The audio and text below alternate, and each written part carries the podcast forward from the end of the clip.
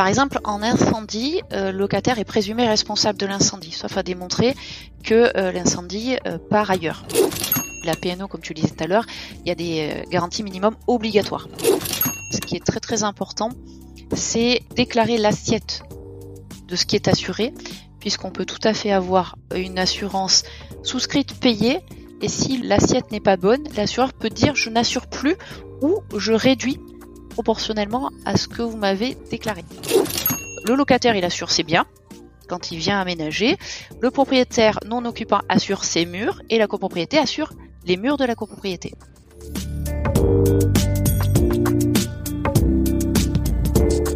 Bienvenue sur Discutons Imo, un podcast qui s'adresse à tous ceux qui veulent en apprendre davantage en immobilier, débutants comme confirmés.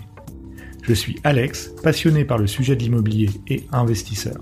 Je partage sur ce podcast, ainsi que sur le blog du même nom, les informations qui me semblent pertinentes et qui sont le fruit de mes propres interrogations, recherches ou encore découvertes. En perpétuel apprentissage dans ce domaine, mon but est de démystifier le monde de l'immobilier auprès du plus grand nombre. Pour ne rien rater, retrouvez-moi sur Instagram, Discutons Humo, le lien est disponible dans la description. Bonjour à tous et bienvenue dans ce nouvel épisode de Discutons Imo, le podcast qui vous donne les clés pour comprendre et réussir dans l'univers de l'immobilier.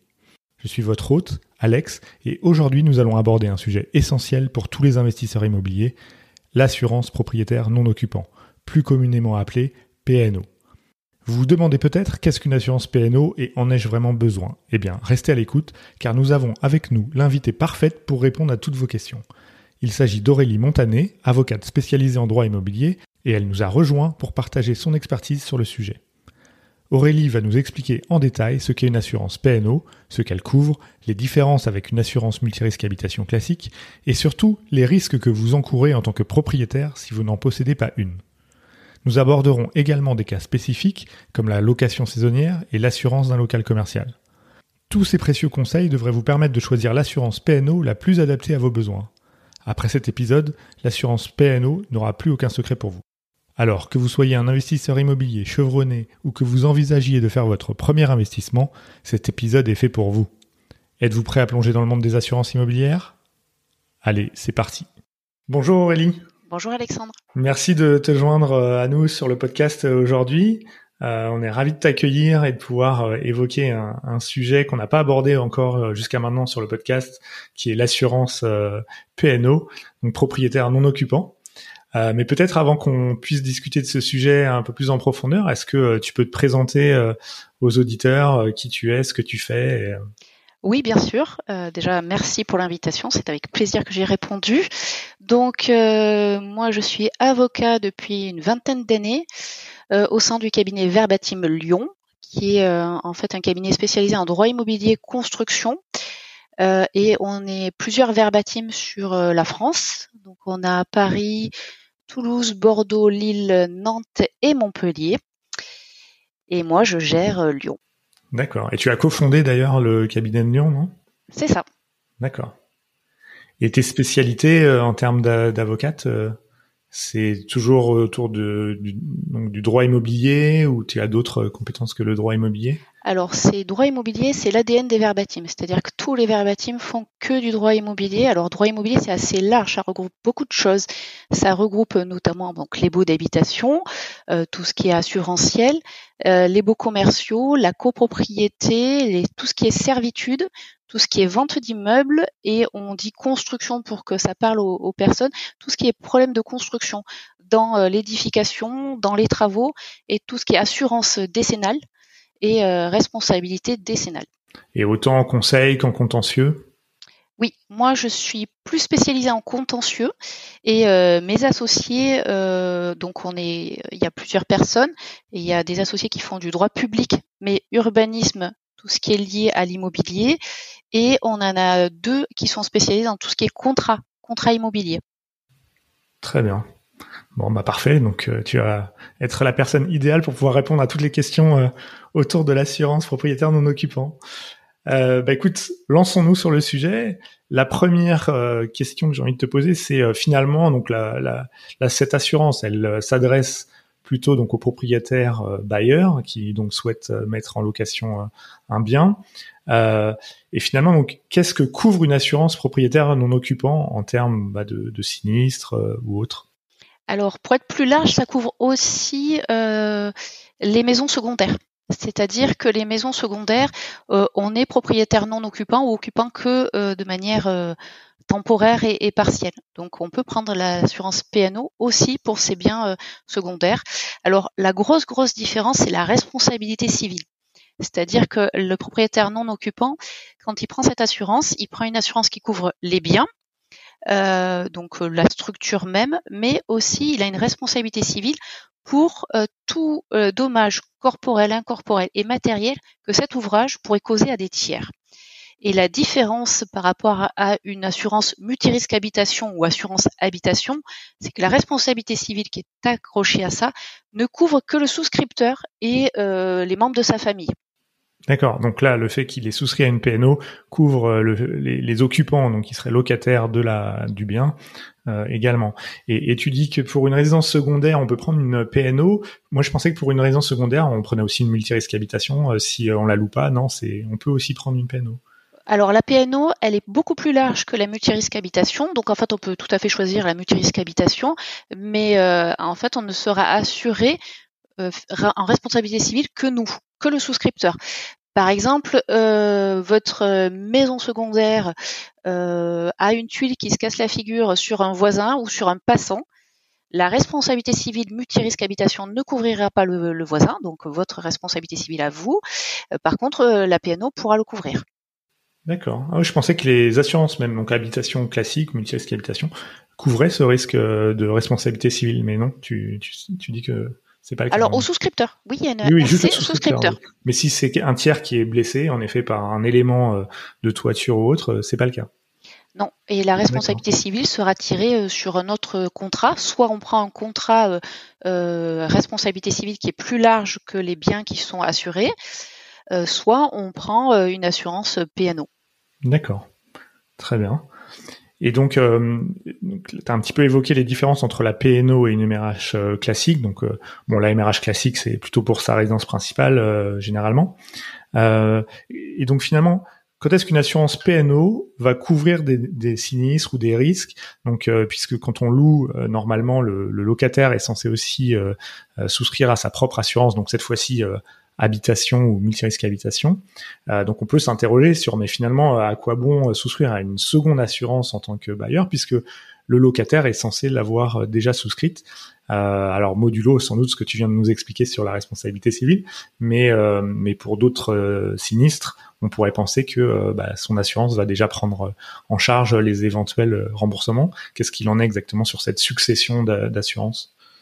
Alors moi j'irai plus loin parce qu'en copropriété, on a trois assurances au final, puisqu'on a l'assurance de la copropriété, donc qui assure. Euh, moi j'aime bien euh, fonctionner par métaphore sur euh, en fait une boîte.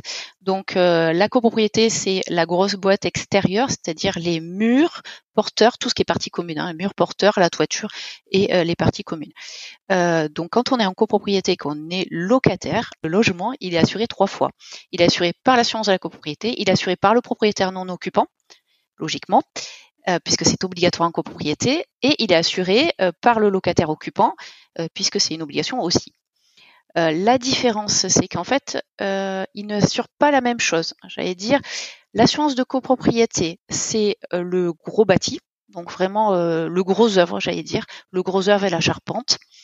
L'assurance PNO, c'est le logement, c'est-à-dire la boîte de l'appartement. Et l'assurance habitation, c'est ce qui est contenu par la boîte. Donc, euh, mon assurance PNO pourrait, si on prend des options, assurer euh, les meubles euh, de l'occupant. Par contre, c'est pas forcément sa vocation. Mais en revanche, l'assurance du locataire, lui, ne va pas assurer les murs de l'appartement parce que c'est pas du tout sa vocation et on n'a pas d'option pour ça. Donc, le locataire, il assure ses biens quand il vient aménager. Le propriétaire non occupant assure ses murs et la copropriété assure les murs de la copropriété.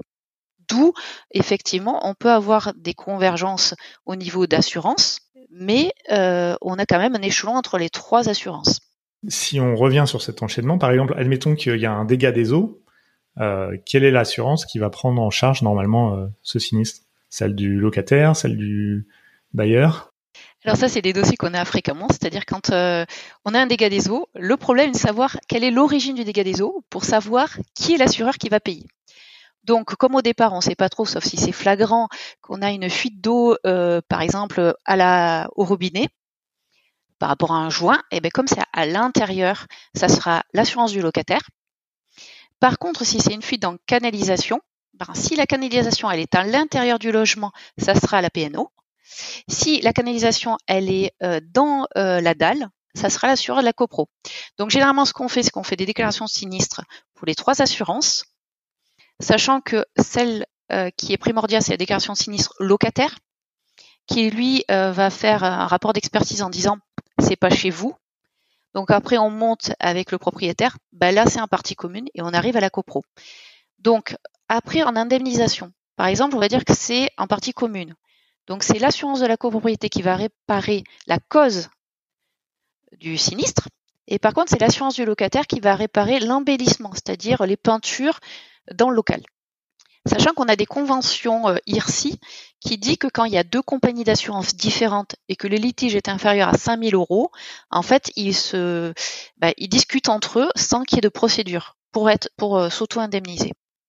Et donc là, tu parlais d'un cas où éventuellement euh, le problème venait soit de l'intérieur du logement, soit de la copropriété. Admettons que c'est le voisin euh, qui a un souci chez lui, euh, j'en sais rien, sa machine à laver a, a, fui et ça coulait partout, et donc il y a des dommages dans un autre appartement qu'on a assuré nous en tant que bailleur, et donc notre locataire est, est aussi concerné. Là, finalement, c'est l'assureur du, bah, du voisin qui devra indemniser. Hein. Alors c'est l'assureur du voisin qui devra indemniser, donc il va réparer la cause. Et euh, si on passe en convention IRSI, c'est l'assureur du locataire sinistré qui va payer et qui va se retourner contre l'assureur euh, bah, du responsable en fait. D'accord, ok, très clair. Tu disais tout à l'heure qu'en copropriété, donc cette euh, assurance PNO est obligatoire. Elle ne l'est pas quand on est monopropriétaire, mais ce qui veut dire que si on ne la prend pas, bah, on est assuré contre rien. Si jamais son locataire euh, j'en sais rien, un défaut d'assurance ou même si euh, là c'est les murs qui sont endommagés de notre bien, finalement on n'est pas couvert. Hein, c'est bien ça. Alors, si c'est le locataire qui est responsable, il va falloir aller chercher la responsabilité du locataire. Par exemple, en incendie, euh, le locataire est présumé responsable de l'incendie, sauf à démontrer que l'incendie part ailleurs. Bah, par exemple, dans la structure même du, du bâtiment. Exemple, le tableau électrique qui prend feu. Mais si euh, ça c'est la, responsabilité de droit commun, j'allais dire, si on a un responsable qui est bien défini, ben c'est sa responsabilité à lui qui va jouer et donc son, son assurance s'il est garanti pour. Par contre, euh, on va dire que euh, le locataire met le feu de manière fortuite hein, dans le logement. Donc c'est le locataire qui va payer tout ce qui est indemnisation et le logement n'est plus louable. S'il n'est pas garanti qu'il n'a pas de fonds, la perte de loyer, ne sera pas indemnisée. Alors qu'en PNO, on peut prendre l'option perte de loyer parce qu'on a un logement vacant pour défaut de bail à un moment donné, ou entre deux ou sinistre. D'accord. Mais sachant que cette option, en effet, de, remboursement de loyer, elle est quand même optionnelle. C'est pas forcément quelque chose qui est de base dans toutes dans toutes les PNO. Et d'ailleurs, en parlant de ça, si euh, si ma compréhension est correcte, la loi impose simplement d'assurer la responsabilité civile, euh, mais pas forcément euh, les autres types de dommages, même si c'est, j'imagine, très fortement conseillé. Oui, tu as complètement raison. Sauf que souvent, quand on met un gestionnaire, ils nous vendent la garantie des loyers impayés. Et ça, c'est une option de la PNO. Donc, euh, du coup, généralement, quand on fait garantie loyer impayé, on commence à regarder les options et on prend les options qui peuvent intéresser, et notamment à la vacance des logements. D'accord. Mais c'est pas obligatoire, comme tu l'as bien indiqué. Donc, on a déjà évoqué ce qu'on risque finalement à pas prendre cette assurance PNO. Tu as des cas déjà que tu as rencontrés ou malheureusement euh, qui peuvent assez bien illustrer euh, bah, ce qui peut se passer si on n'a pas de PNO alors que euh, ça aurait été nécessaire ou donc il y a eu des conséquences juridiques ou financières importantes pour illustrer un petit peu un petit peu ça. Oui, complètement. J'ai un dossier alors d'incendie. Alors dans un dans un cas particulier puisque c'est une résidence étudiante, donc on a un propriétaire qui a acheté euh, cet appartement pour défiscaliser, qui a mis en gestion avec euh, l'exploitant de la résidence en bail commercial et on a de la copropriété dessus. Et le locataire qui est assuré. Par contre, le propriétaire qui est pensé faire un investissement locatif ne s'est pas occupé de s'assurer en tant que propriétaire non occupant, pensant qu'il y avait la copropriété et l'assurance du locataire. Eh ben, euh, comme le logement a pris feu, complètement euh, dévasté, le bail commercial, donc moi je suis côté du bailleur, le bail commercial a été résilié puisque j'ai plus de choses, j'ai la perte de la chose, et du coup, ben, il va avoir une vacance de un an euh, parce qu'il faut faire les travaux, il faut tout, euh, tout remettre en ordre. Donc j'ai la copropriété qui euh, assure la structure, les parties communes. J'ai le locataire qui assure ses biens meubles, mais typiquement la salle de bain qui était intégrée dans ce logement, ben, ils seront, elle ne sera pas indemnisée, enfin ne sera pas remboursée par aucune des deux assurances, puisque je n'ai pas d'assurance propriétaire non occupant. Donc ils ont une perte de loyer pour une année et ils ont à remettre les immeubles dits par destination, ce qui est la cuisine, euh, euh, la salle de bain. Euh, et donc là, effectivement, on commence à rentrer dans des chiffrages qui sont sont pas agréables pour le propriétaire. Non, c'est sûr. Il doit regretter de ne pas avoir pris de PNO. Et, d'ailleurs, donc tout à l'heure tu évoquais ça. Euh, là, on parle aussi un peu de mobilier. Euh, dans la PNO, par exemple, si on, fournit un logement, même s'il est il est loué euh, en nu, mais qu'il y a une cuisine équipée, ce genre de choses, il faut prévoir dans la PNO que ce mobilier ou cet électroménager soit assuré par la PNO. Sinon, en tout cas, en cas de, de sinistre sur ces éléments-là, sauf si c'est le locataire, donc si je comprends bien qui est responsable, voilà, on ne sera pas couvert. Oui, parce qu'on fait la différence entre immeuble par destination euh, et meuble. Donc les meubles, c'est vraiment ce que le locataire amène. Et l'immeuble par destination, c'est ce qui est euh, qui a une solidarité par rapport au logement. Typiquement, euh, la cuisine aménagée. On n'irait pas jusqu'au four micro-ondes, mais voilà. Et si on c'est ce qui coûte, qui coûte assez cher. D'accord. Donc oui, donc tout ce qui est dégâts électriques aussi potentiellement, si ça affecte ces éléments-là, si on les a, on a pris cette option en tant que PNO, on peut, on peut faire jouer cette garantie la suite. Complètement. D'accord. Ok. Est-ce que tu as des critères euh, justement à recommander sur euh, comment choisir sa PNO, à quoi faire particulièrement attention, puisque c'est vrai que c'est pas toujours euh, très agréable de lire toutes ces pages de contrats qu'on nous envoie quand on cherche une assurance. Toi, est-ce que tu as des points d'attention particuliers sur lesquels tu penses qu'il faut qu'il faut être vigilant? Alors, je vais te décevoir, effectivement, il faut le lire. Tous les contrats qu'on signe, c'est ce qu'on dit à nos clients tout le temps. Mais euh, bon, c'est quand même un régime juridique qui est cadré, c'est-à-dire que la PNO, comme tu le disais tout à l'heure, il y a des euh, garanties minimum obligatoires pour qu'elle s'appelle PNO. Donc ce qui est certain, c'est que au moins quand on va souscrire une PNO, on va assurer notre logement pour ce qui est le logement en tant que tel, pas l'occupation. Et on va avoir cette responsabilité civile. Après, il faut voir si euh, on a euh, des locataires qui vont tourner fréquemment. Si on a loué un locataire dont on sait que la solvabilité elle est euh, un peu tangible, ben là peut-être se poser la question de est-ce que je vais avoir de la vacance et est-ce que euh, je vais avoir des problèmes pour relouer derrière, sachant que par exemple, dans ce que j'ai indiqué tout à l'heure, c'est du, du Pinel, donc de l'investissement locatif, et on a une option fiscale dessus. Donc, on ne peut pas avoir de la vacance. Il faut qu'on rentre des revenus, puisque euh, c'est une histoire de TVA à récupérer par l'État. Donc, si on a une indemnisation assurance, euh, les impôts nous diront rien, parce qu'on va bien collecter la TVA qu'ils étaient censés avoir. Donc, il faut faire attention en fonction euh, de, du bien et comment on va le gérer. Et toi, tu as un avis également sur, euh, par exemple, euh, je sais que ça existe, des colocations où on propose à la fois donc aux, colocataires de prendre pour eux l'assurance multirisque habitation, sachant donc en, tant que bailleur, bah, à ce moment-là, ça veut dire qu'on a euh, et la multirisque habitation et la PNO. Il existe des offres aujourd'hui qui permettent de grouper les deux, ou bien en fait on est toujours contraint, même si on est l'unique bénéficiaire de ces assurances, de prendre une de chaque type, puisque comme tu le disais, elles assurent peut-être pas tout à fait les mêmes choses et c'est ça. Alors, euh, la PNO peut suppléer euh, la MRH, mais euh, typiquement, la PNO va pas rembourser le canapé qui serait parti en fumée du locataire. après, on peut prendre pour compte les assurances. C'est un peu ce que tu es en train de dire, c'est-à-dire qu'on peut proposer un package en disant au locataire, ben, on prend pour compte, parce que nous, on veut pas qu'il y ait de problème pour les meubles meublants. Et euh, à choisir, je dirais, il faut mieux prendre une PNO, mais les deux euh, sont complémentaires pour faire une assurance à 100%. Donc, si on doit en prendre qu'une, ce sera la PNO, mais euh, dans l'idéal, c'est de prendre les deux. Et si le locataire veut pas, eh ben justement de dire je le prends pour compte et je refacture, parce qu'on a le droit. Oui, d'accord. Sachant que souvent les colocations en plus c'est du meublé, donc là euh, tout ce qui est partie. Alors le locataire amène forcément aussi certaines de ses affaires, mais sinon la plupart du mobilier est fourni par euh, par le bailleur. Oui. Bah il y a une liste minimum pour faire du oui, meublé. Oui déjà, en plus de ça, bien sûr, oui, oui tout à fait. Sinon il y a requalification. D'accord. Et donc, euh, euh, il est envisageable d'avoir une seule PNO plutôt que PNO plus multi-risque habitation, sous couvert, en plus d'avoir quand même essayé de maximiser euh, ce que peut garantir la PNO, de manière à se couvrir sur ce qu'aurait dû couvrir la, la MRH, quoi. Exactement. D'accord. Et après, voilà, faut, faut savoir aussi que euh, faut faire une balance économique, c'est-à-dire que si votre canapé, euh, si le canapé des colocataires, il vaut 3 francs 6 sous, oui peut-être pas. Voilà. C'est sûr. Après, j'aime bien le côté pratico-pratique euh, et les balances économiques parce que les clients, euh, c'est également ce qui les intéresse. il y a le droit et puis il y a la pratique. Non, c'est sûr que si euh, faut s'assurer pour des montants importants alors que finalement il n'y a pas grand-chose à assurer, c'est ça. Le calcul est vite fait. Et, et euh, tout à l'heure, tu parlais de local commercial, donc que un bailleur doit assurer de toute façon en, PNO aussi bien une habitation qu'un local commercial.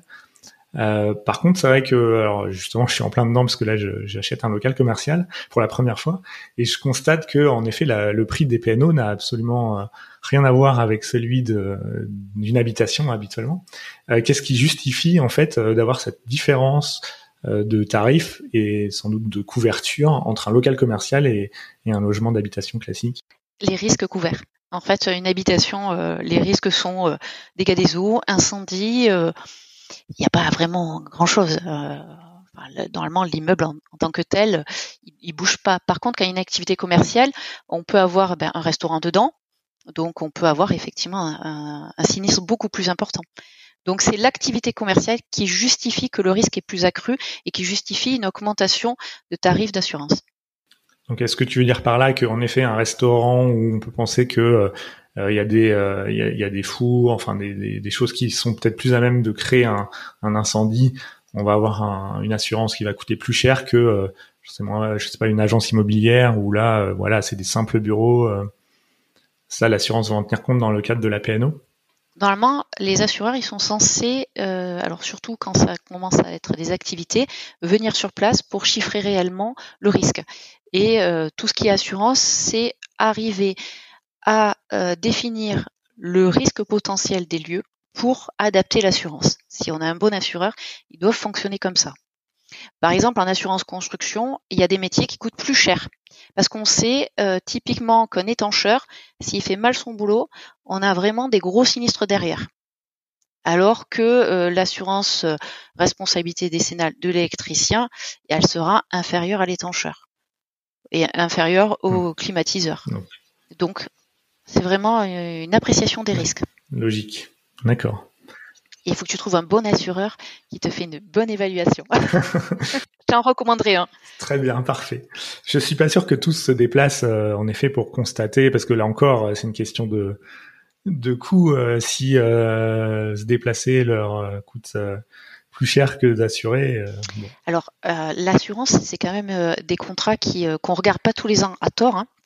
Euh, et donc, euh, les, bons assureurs, même pour l'assurance habitation, viennent voir sur place, typiquement une assurance habitation classique, maison individuelle, avec jardin, eh ben, euh, et si vous avez des arbres, ils se disent ah ben euh, bon ben j'assure, je prends l'option euh, euh, maison, garage, tout ça, et selon la taille des arbres, en fait, il y a d'autres options.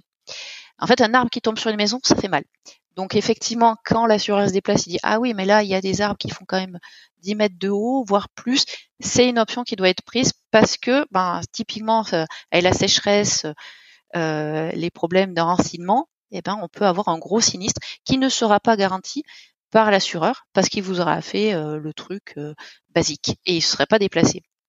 Oui, pour prendre certains éléments en compte qui sont pas forcément visibles dans le discours, euh, c'est mieux de pouvoir se déplacer. Tu parlais de justement revoir régulièrement ces assurances. Tu as, un conseil euh, sur ce point pour toi Il serait idéal de revoir euh, peut-être annuellement euh, et de remettre en concurrence ces assureurs sur les différentes assurances? Alors là, on parle de PNO, mais c'est peut-être vrai pour l'ensemble des assurances. Oui, oui, oui, complètement, parce qu'en fait, vous, quand on demande une assurance, on le fait à date. Et euh, typiquement, les assureurs, ils ont des offres pour rentrer de l'habitation, pour rentrer euh, du commerce, pour rentrer des industries, pour rentrer des, des professions libérales. Et euh, si on suit pas les contrats, bah eux ils font leur indexation et en fait le contrat il tourne, il est rentré dans leur euh, dans leur machine, il n'y a pas de difficulté. Si, si le client est passé par un courtier, l'idéal c'est de recontacter son courtier en disant bah faut regarder est-ce qu'il y en a qui sont mieux placés? Et on peut faire des économies. Mais bon voilà, il faut regarder ça tous les ans. Oui, il faut prendre le temps, mais en effet ça peut être gagnant. Oui, c'est sûr. Petite question sur la location saisonnière, qui est donc un autre type d'exploitation euh, quand on est investisseur immobilier. Est-ce que euh, pour toi il y a des choses encore sur lesquelles faire plus attention pour euh, pour prendre la PNO dans ce cadre-là, ou est-ce que finalement la PNO qu'on a l'habitude de mettre en œuvre pour de la location à l'année est parfaitement adaptée aussi à la location saisonnière, ou est-ce qu'il y a des risques différents, sachant que là les locataires vont rester sur des, durées de séjour beaucoup plus courtes est-ce qu'il y a des choses particulières à savoir euh, lorsqu'on veut prendre une PNO pour ce type d'exploitation? Alors, ça dépend où est l'appartement, parce que typiquement, un appartement à la plage, on risque d'avoir une vacance l'hiver. Donc, prendre l'option euh, logement-vacances, c'est peut-être euh, intelligent sur, sur ce type de, de location. Après, les logements loués de manière saisonnière, on a une rotation importante. Donc, on a une dégradation ou une usure importante du mobilier. Donc là, je pense qu'il faut euh, prévoir quelque chose de plus conséquent au niveau assurance, parce que effectivement, euh, si on veut que le logement soit toujours attractif, il faut que les meubles aient une bonne tête, il faut que ça soit euh, frais à chaque fois. Donc effectivement, je pense qu'il vaut mieux vérifier ça avant. Mais cette usure, elle ne peut pas être prise en charge par l'assurance, il qu'il y ait un sinistre pour qu'elle puisse être prise en charge, non? Non, mais sur le mobilier, on peut tout à fait. Alors moi, je, par exemple, le bris de glace, euh, la plaque vitro-céramique, eh ben, en fait, dans les assurances, normalement, celle qui couvre comme il faut, le bris de glace intègre le changement de la plaque vitro-céramique. C'est-à-dire, si vous avez un impact sur la plaque, on peut faire fonctionner euh, l'assurance. Oui, bien sûr. Donc c'est un sinistre, c'est forcément l'incendie à chaque fois. Comme tu parlais d'usure, euh, je pensais à une usure bah, bah, qui est liée à l'utilisation du mobilier et autres, sans qu'il y ait forcément un sinistre qui, se, qui en ressorte. Quoi. Oui, Là, l'assurance, malheureusement, normalement, ne pourra rien dire. Normalement, c'est oui, effectivement, l'usure n'est pas n'est pas un aléa euh, assurable. D'accord. Et en, saison, on peut même pas euh, l'intégrer dans le dans le bail puisque les grilles de vétusté euh, mettent des délais assez, enfin selon le type, assez longs et on n'arrive pas à avoir une location assez longue pour rentrer dans dans ça. D'accord. Et tu parlais de, de faire assurer la vacance en location saisonnière, une assurance accepterait d'avoir euh, d'assurer la vacance locative alors que justement c'est de la location quand même qui peut être très épisodique euh, j'ignorais ça. Euh, je pense que effectivement selon comment on présente à l'assureur si on, arrive à démontrer qu'effectivement c'est logiquement tout le temps loué on peut avoir une une assurance, enfin en tout cas l'option. Et après l'option, elle se monnaie, c'est-à-dire que si euh, l'assureur, lui, son intérêt c'est rentrer des cotisations d'assurance. Donc s'il dit bah, votre aléa, je peux l'assurer, par contre, euh, bah, il sera plus fort parce que votre aléa est plus fort, donc le prix sera plus fort. Il faut surtout savoir qu'en assurance, en fait, euh, ce qui est très très important, c'est vraiment déclarer l'assiette de ce qui est assuré, puisqu'on peut tout à fait avoir une assurance souscrite payée et si l'assiette n'est pas bonne, l'assureur peut dire je n'assure plus ou je réduis proportionnellement à ce que vous m'avez déclaré et qui n'est pas exact. je ne sais pas si j'ai été très clair, mais euh, typiquement, voilà, si vous m'avez déclaré euh, euh, 5 pièces et qu'il y en a 6, soit je peux dire qu'il y a une fausse déclaration. Alors, à la signature ou en cours de contrat, puisque il est marqué dans les contrats qu'on doit déclarer toute modification. C'est là aussi l'intérêt de regarder tous les ans si effectivement on n'a pas aménagé euh, la, pièce du garage en euh, salle de musique, salle de sport. Et du coup, ça change un peu la qualification. Et en plus, on met du matériel. Euh, et donc, effectivement, les assureurs sont tout à fait attirés sur ces clauses-là de vérifier qu'ils n'aient pas la possibilité de réduire, voire de ne pas assurer. Oui. C'est le jeu des assureurs quand même. Non, c'est sûr qu'on les connaît pour euh, chercher la faille euh, le jour où il faut indemniser, ça c'est sûr. Très bien. Bah écoute, j'ai l'impression qu'on a fait déjà un bon tour d'horizon sur euh, sur l'assurance PNO. Est-ce que tu vois des choses qu'on n'aurait pas évoquées qui te semblent importantes de préciser à nos auditeurs? Je regarde, mais je pense qu'on a quand même fait pas mal de tours sur, sur tout ce qui était à dire. Mais généralement, la conclusion, c'est qu'il faut prendre les deux pour être sûr d'être assuré complètement. Très bien. Et pour peu qu'on soit syndic bénévole dans la copropriété, on prend aussi la, la multirisque immeuble. Alors, petit conseil en aparté, syndic bénévole n'est pas une bonne idée. On a de la responsabilité en tant que syndic bénévole. Mais d'ailleurs, il me semble que dans les MRI, il y a aussi euh, des, des, garanties sur euh, justement la responsabilité de, de syndic qui peut être assurée par, par cette assurance, non? Mais ils ont étendu alors parce que sur les trois quarts des, immeubles, voire plus, c'est des syndics professionnels. Euh, mais la responsabilité, elle est aussi sur le syndic bénévole et il y en a aussi une partie sur le conseil syndical puisqu'ils ont quand même un petit pouvoir. Donc effectivement, il y a les assurances indemnisent, en tout cas assurent cette, euh, cette responsabilité-là. Très bien. Bon, bah, c'est sans doute un, autre thème un jour peut-être à évoquer. En tous les cas, merci Aurélie pour, euh, pour tout ce que tu nous as apporté aujourd'hui. C'était très intéressant. Avec plaisir, je te remercie. Et euh, donc bah, peut-être à une prochaine fois sur sur le podcast. Comment est-ce que éventuellement les auditeurs qui voudraient prendre contact avec toi peuvent le faire par un canal ou un autre? Alors, euh, nous avons un site Verbatim sur Internet, c'est verbatim.org. Et euh, sinon, j'ai mes coordonnées euh, sur Internet sans difficulté. Et on est sur Lyon, troisième arrondissement, à côté du tribunal de justice. Clos Suifon, au 35.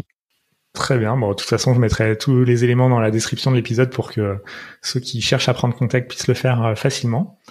Écoute, merci encore. Et puis, euh, bah écoute, euh, à très bientôt. Bonne journée. Merci toi aussi. Au revoir. Et voilà, cet épisode s'achève. N'hésite pas à laisser un commentaire ou me faire part de tes questions sur ce qui s'est dit dans cet épisode. Si tu as apprécié le contenu proposé dans ce podcast, je t'invite également à me laisser un avis sur ta plateforme d'écoute, Apple Podcast ou Spotify. Non seulement cela me motivera à poursuivre la production de nouveaux contenus, mais cela aide également énormément à faire connaître ce podcast. Alors si tu penses que ce podcast le mérite, à ton clavier, et je te dis à très bientôt pour le prochain épisode de Discutons Imo.